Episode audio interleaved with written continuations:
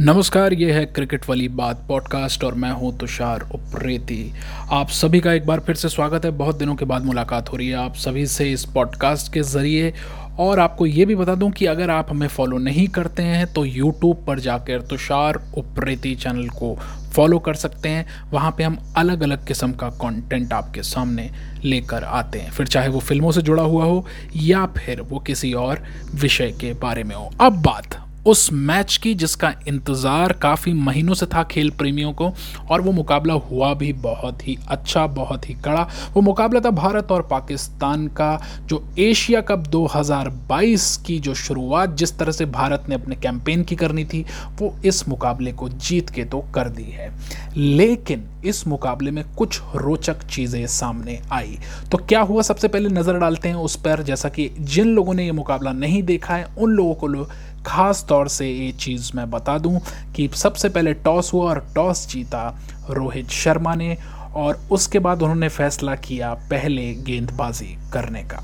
तो पाकिस्तान की टीम जब बल्लेबाजी करने के लिए उतरी तो उसके सामने भुवनेश्वर कुमार ने खास तौर से काफ़ी कठिनाइयाँ पेश की। हालाँकि हवा में उनकी गेंदों को काफ़ी स्विंग नहीं मिल रहा था, उसके बावजूद उन्होंने अपने अनुभव का फ़ायदा उठाते हुए उस विकेट को लिया जिसने गेम की दशा और दिशा दोनों पलट कर रख दी। वो विकेट था बाबर आज़म का उन्हें जब आउट किया गया, उसके बाद से लगने लगा कि भारत को जो मोमेंटम चाहिए था, जो पिछली बार टी ट्वेंटी विश्व कप के मुकाबले में भारतीय गेंदबाजों को नहीं मिला था एक भी विकेट वो मोमेंटम भुवनेश्वर कुमार ने भारत को दे दिया। और उसके बाद देखते ही देखते किसी भी पाकिस्तानी बल्लेबाज को सेटल होने का पूरी तरह से मौका नहीं मिला। हालाँकि एक समय पर मोहम्मद रिजवान और इफ्तिकार अहमद के बीच में एक अच्छी खासी साझेदारी हो रही थी, लेकिन इन दोनों का काल बनकर आए Hardik Pandya, the allrounder. The allrounder मैं इसलिए कह रहा हूँ क्योंकि इस पूरे मुकाबले में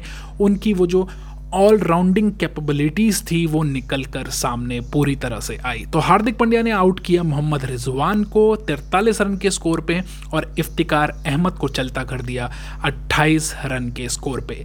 इस मुकाबले में भारत उतरा था दिनेश कार्तिक के साथ नहीं जगह मिली थी ऋषभ पंत को खेलने की, लेकिन बावजूद इसके भारतीय गेंदबाजों ने पूरी तरह से निराश नहीं किया।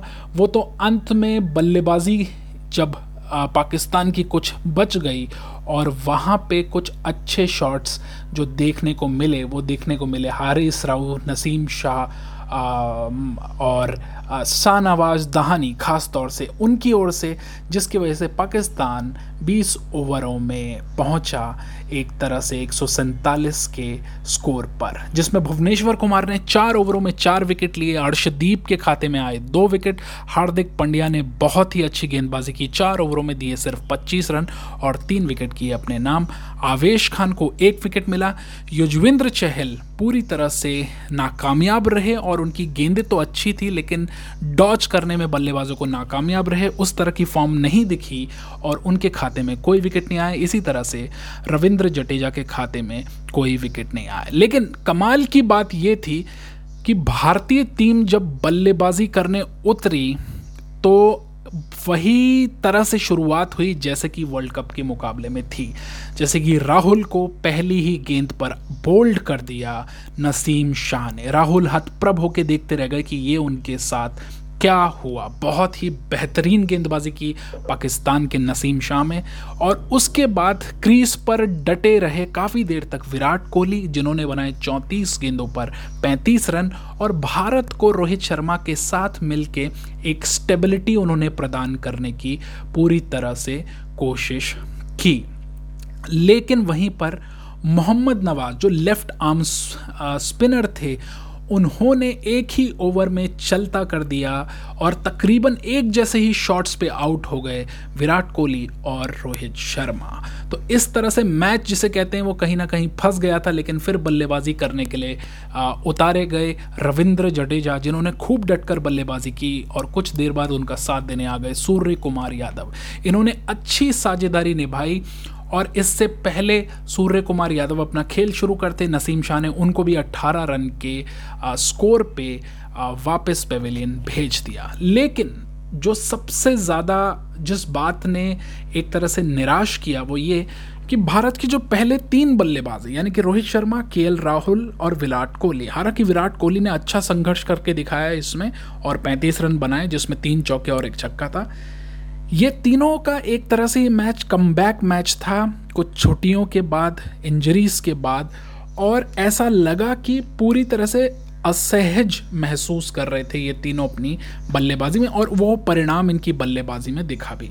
और वहीं अगर बात की जाए लोअर ऑर्डर बैट्समैन की, जैसे रविंद्र जडेजा सूर्य कुमार यादव, हार्दिक पांड्या तो इनकी बैटिंग में आपको काफ़ी सहजता नज़र आई।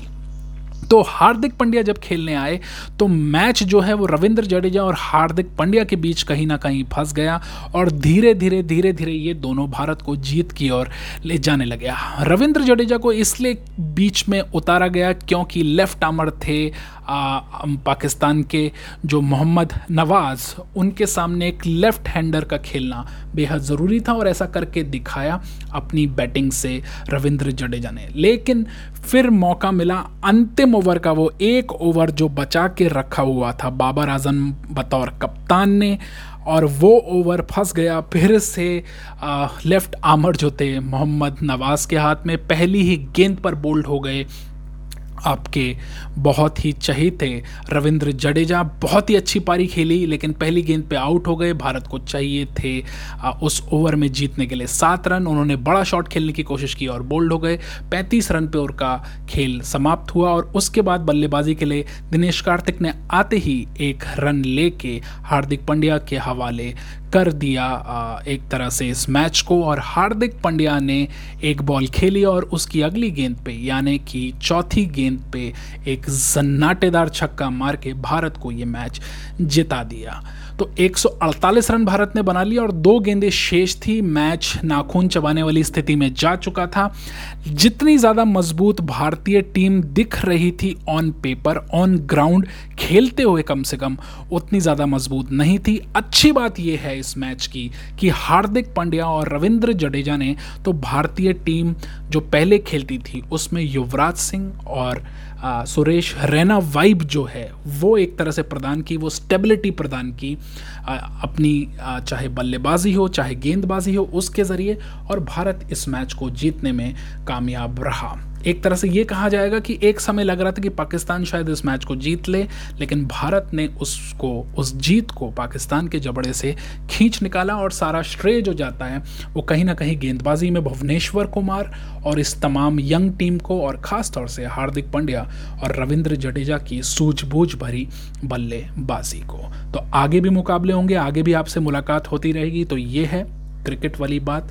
मैं हूँ तुषार उप्रेती। सुनते रहिए इस पॉडकास्ट को। धन्यवाद।